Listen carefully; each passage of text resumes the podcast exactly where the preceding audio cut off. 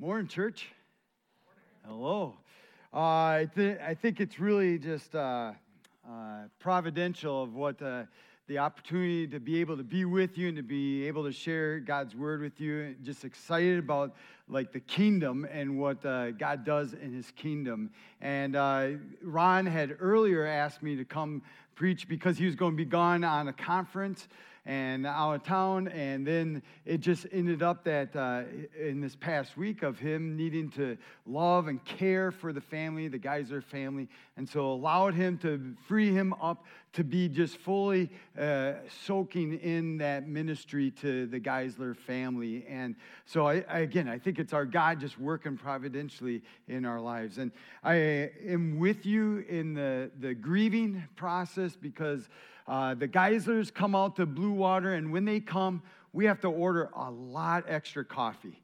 They, they order a lot of extra coffee. We got to order a little bit more uh, uh, fuel for our boats because all those kids and the tube rides. And it's just, Tom was in the midst of that and just joyfully uh, just bringing the excitement and adventure at, at that time of his family being around him. So I'm grieving with you. We are with you in, in the loss and just want you to know that we are praying for this church as you continue to move forward. Fun to be able to share with you the heart of, uh, of, of, what Paul speaks to us in Philippians and continue to take uh, uh, Pastor Ron's sermon series on, on joy of the gospel and from Philippians, and to be able to kind of share my insights into this next place where uh, Ron has been taking us. Uh, someone said the reason mountain climbers are tied together is to keep the sane ones from going home. I, I kind of find that funny. You know, they're, they're, they're all tied together there. They're all tied up on that rock, on the, pre, on the crevices around them. And they're really there, though, for also helping each other, encouraging each other, being there if someone does fall, the other ones can help alongside. And it's really building a team. That's a building a team and striving towards one goal to reach the top of the mountain, to reach a successful uh, uh, goal is really the mindset of where Paul is taking us today. I mean, if you're a Gophers fan, you hear it all the time from PJ Fleck. He's always saying, row the boat, row the boat. You know, that's what we're doing. We're rowing the boat. And it, it's really this idea. And if you're in northern Minnesota, you know that idea putting your hands to the paddle and putting that oar into the water. And you're struggling against, the, uh, against that water, but you're doing it together. And, and that's what he's trying to communicate with his football team is that everyone's digging into the struggle, but they're arching their backs and they're using their muscles to guide that boat in the same way, to power it through the water, to go on that same purpose and mission together. Row the boat. And so here we have Paul challenging us, challenging the church of Philippi, Philippi to move together in unity in the midst of the struggle of living the gospel. But it is so worth it.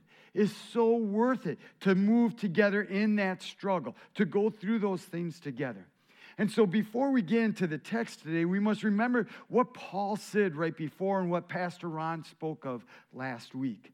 Because the word that Paul uses, therefore, is one of those words where, again, it's probably a dad joke or an English teacher joke. We got to know why is the therefore, therefore, right? What is it there for? What is previous to it? And the words that Paul says is, I, it has been granted to you on behalf of Christ, not only to believe in him, but to suffer for him. And since you are going through that same struggle you saw I had, and now hear that I have, therefore, so he, he comes in with a message of you're struggling, you're going to struggle. It's not just about belief, but you're going to have hard times. I mean, it's just not one of those like encouraging rah rah moments that I'm going to give to my basketball team before the next game, right? I mean, maybe you, you, you come in and you say, yeah, it's going to be uh, a, a tough battle out there, but like to know and, and to hear Paul saying, you are going to wrestle, you are going to find that it's difficult, it's going to be a struggle. Look at my life. I'm struggling. Now, here is where Paul takes us, though. Therefore, let's listen to it. Let's listen to what he says as, as, uh, uh, as even Pastor Ron spoke of uh, past, the past week of disrupting the idolatry, the, to not to fear what is before us. Therefore, if you have any encouragement from being united with Christ, if any comfort from his love, if any compassion, sharing in the Spirit, if any tenderness and compassion, and then make my joy complete by being like minded, having the same love, being one in the Spirit, one of mind. Do nothing out of selfish ambition or vain conceit. Rather, in humility, value others above yourself, not looking to your own interests, but to but each of you to the interests of others. In your relationships with one another, have the same mindset as Christ Jesus, who, being in the very nature God, did not consider equality with God something to be used to his own advantage. Rather, he made himself nothing by taking on the very nature of a servant, being made in human likeness, and being found in appearance as a man, humbled himself by becoming obedient to death, even death on a cross. Therefore, God exalted him to the highest place and gave him the name that is above every name, that at the name of Jesus, every knee should bow in heaven and on earth and below the earth. And every tongue acknowledge that Jesus Christ is Lord to the glory of God the Father. So, my first point that Paul, I think, brings out for us is the gospel should unify. It should unite us together. This mission that God has given to us to declare, to, to see the gospel go out in the world, should unite the church, should unite us as followers of His way. If you have any encouragement from being united, if any comfort from his love, if any common sharing in the Spirit, that commonness, that unitedness, that gathering together under this one mission. He's calling the people of Philippi to unity. He's calling us to unity. To create a oneness, striving to live that gospel out, which will provide this kingdom increase. And are we unified? Does our relationship with Christ bring a oneness of spirit and mind.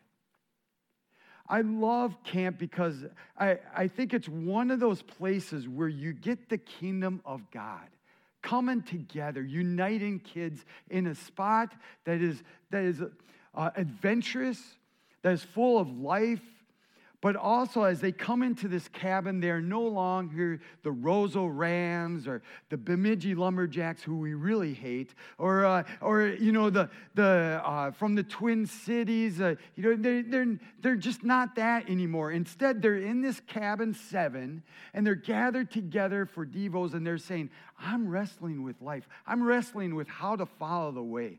I'm wrestling how the narrow path is better than the wider path. Help me out here. And they hear that someone else is wrestling with that. That's the kingdom of God. It's not different churches that's coming together in this unity that we are following after Him. So, unity. Unity probably starts really within our families. Starts in what are we doing as men and women, as parents, in our families, moving our sons and daughters together towards Christ. It, it moves us in as a community of believers at the free church. It moves us together as we hang around in this building, as, as we do activities together like broom ball and, and gathering for meals. Moves us together. And then it moves us out into the world seeing the world as our mission field and as a place where we can be unified there. Look at these words the encouragement, comfort, common sharing, tenderness, compassion. Remember that Paul would just had told them that they would suffer, but those are words that don't necessarily describe suffering. So, how do we become unified? Paul goes on in verses 3 and 4 do nothing out of selfish ambition or vain conceit. Rather, in humility, value others above yourself. So that is really the mindset, the attitude, the idea of how do we go into unity is to see these people that are next to me above myself. To lay down my own ego, to lay down my pride, and say the interest of others is more important. So, my second point is a servant mindset is Christ's attitude. A servant mindset is how Christ viewed it.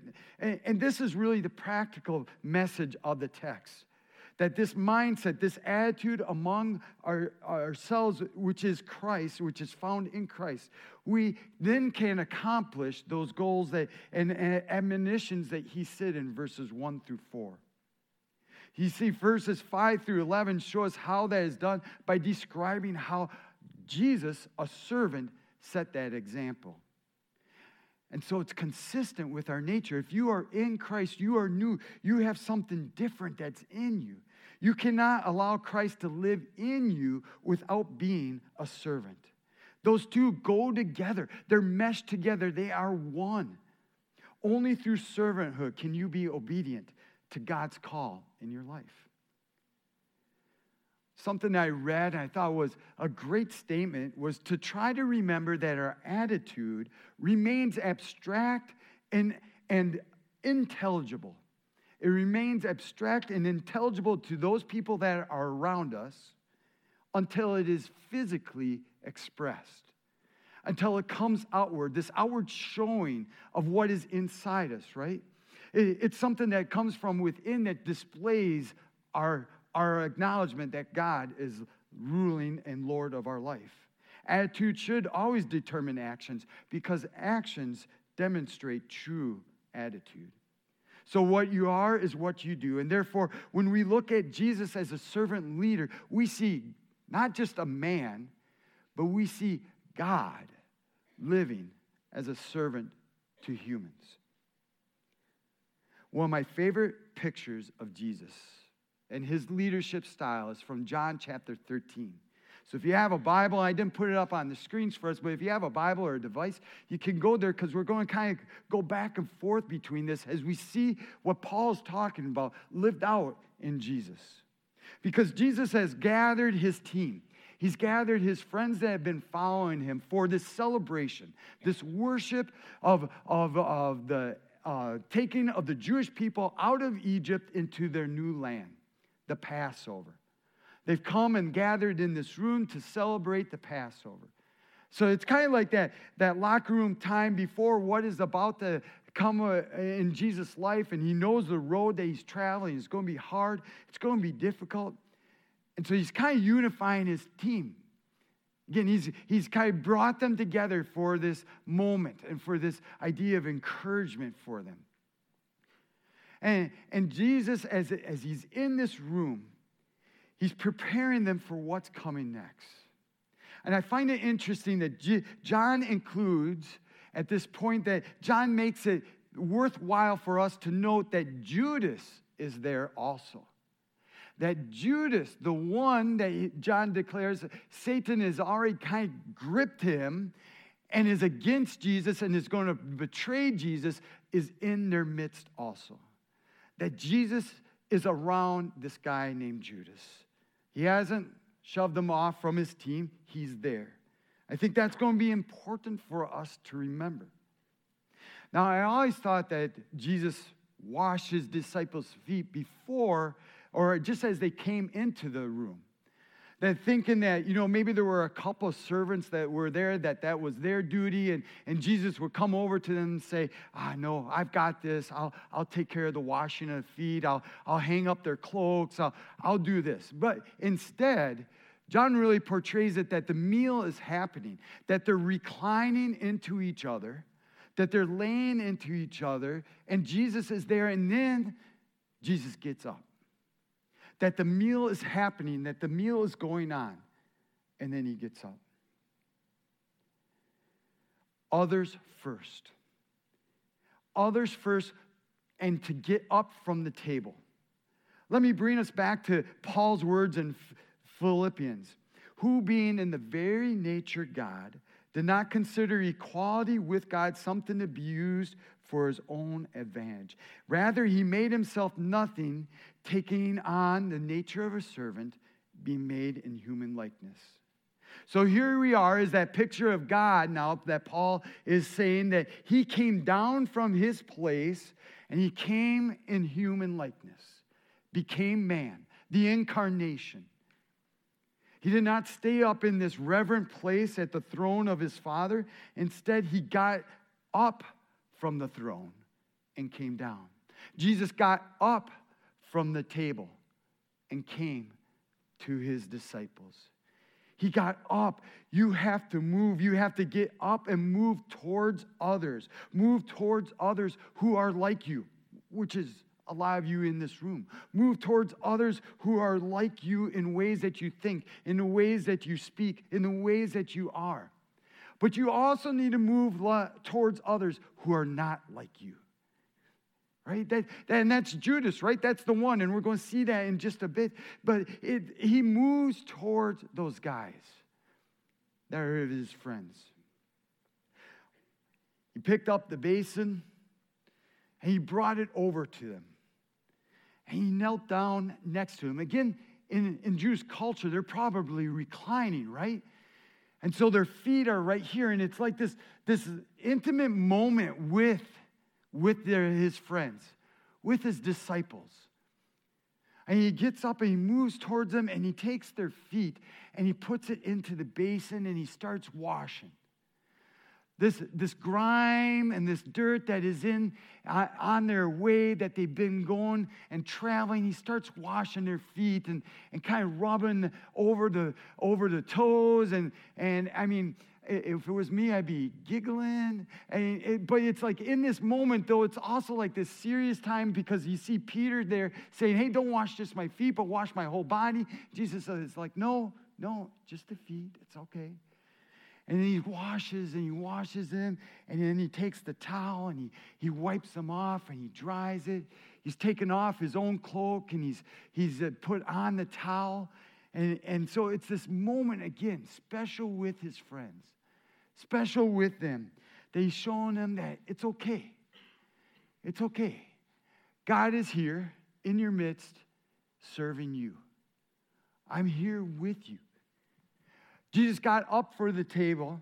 He put on a towel. He took on the towel. He took on this mantle of serving. This idea of a towel that's wrapped around God. He did not consider his godness something for his own advantage. And you see that throughout as Jesus talks, as Satan, as Satan tries to tempt him, he doesn't use it for his own advantage. The towel is there dirty.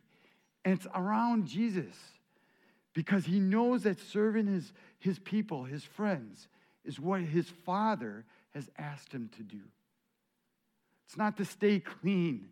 It's not to stay clean because now, eh, as Jesus has become less and he's wrapped in his towel around him, he's taken this idea of the servant and he serves his friends. He, he gets over and he's right in the midst of them. It comes with the cost, too. It comes with the cost of washing each other's feet. I mean, and I can, again, picture it. it it's, it's dirty and grimy. It, it's it's a, a little humiliating for Jesus, God, to be washing their feet and to be around people, to be in their muck and in the dirt that they have walked and the path that they've walked on and the mud that they've been going through and to be alongside them, washing their feet. Such a great portrayal for us, such a moment of saying that it's going to cost you as you come alongside someone, it's going to cost you to get a little bit dirty. It's going to cost you a little bit, maybe heartache, where someone hurts you because you are trying to wash their feet. You're trying to walk alongside them in this life. It's going to cost you maybe some financial pieces where you care for them, where you come alongside and feed them. It may cost you some time, uh, which is a, a resource that is always precious. Our time with our family, our time doing other things, it, helping others may cost time in your life. It costs, it comes at a cost to be a servant, to follow and to wash others' feet. Now, remember when I said that we must serve others that are not like us. And here's that rub. Here's that thing. Jesus didn't skip over Judas, he went to Judas the guy that was betraying him, the guy that thought there was something else that Jesus should be doing, some other way that this could go down. You know, we can overthrow the Roman government, we can get more wealth and power and, and be able to handle it better, Jesus. This is not the way I saw it happening. That was Judas's mindset, right? Here, though, Jesus comes to him and still says, I'm serving you. Judas, I know what's going on in your heart. I know what's going on in your mind. I'm going to wash your feet also. So, if we are to have that same mind, the same attitude as Christ, we must realize how we can serve each other and those who are in need of hearing and seeing the gospel preached in front of them. And catch what Jesus says after washing their feet. Catch this. He says after washing, Do you understand what I have just done? Do you get it? Do you get it? Do you grasp what has just gone on? You call me teacher and Lord. And that's so right. That's, that is correct. For that is what I am. Now I, your Lord, your teacher, have washed your feet. You also should wash one another's feet. I've set an example that you should do as I have done for you. Mm servant leadership. Verses 14 and 15 is one of the reasons I believe that Jesus' example of washing feet is very similar and rises to the similarity of communion and baptism. He says, You should do this. Not maybe, not when it's convenient, but I have set the example that you should do as I have done. At camp, uh, as staff come in, we have a night before the first camp called our covenant night, where we are making covenant to each other that we are going to treat each other well. We are going to do things differently to be an example to the campers that come. And Micah and I have taken bowls and we come as leaders, as the camp director, as the program director, and we come alongside in front of each staff person and wash their feet and say, You are here for a purpose, and we are in this with you. We are alongside of you on this journey. We are in this mission together. We are going to go after this summer together and see what God does. We are in unity together for what God wants to do this summer. I know washing feet is not clean and celebratory as baptism or communion but it is very practical to keep us humble, to keep us in humility as an act that shows us that we have the mindset of Christ. I'll invite the worship team to come up as a come back and bring us back home into this last part that Paul invites us into in servant leadership. Humble attitude will be exalted. That same mindset that Christ has will be exalted. And therefore, God exalted him to the highest place, gave him the name that is above every name, that at the name of Jesus, every knee should bow, here on earth, in heaven, and under the earth. That every tongue can acknowledge or confess that Jesus Christ is Lord to the glory of the God and the Father. I, I just find it so interesting in how Paul brings this poetic summary of Christ's divineness wrapped in his humanity, wrapped in that humanity, and then returns it back to his divineness, to his divine nature of who he really is fully God, fully man, and that oneness, that unity of the Son with the Father. Catch it in those phrases, the unity that happens Every knee, every knee will bow. Every tongue, every tongue will confess that Jesus is Lord. Not to his glory, too, because it's to his Father's glory. And so when we reflect Jesus' action, we reflect Jesus again to those that do not know him and the gospel to those because it is so worth it. And it's not just so worth it for heaven it's not just for so worth it for after this life. It is worth it now. It is worth it to live now following his way. A servant attitude is much or more about being as doing. So be like Christ and be doing like Christ as you go from here.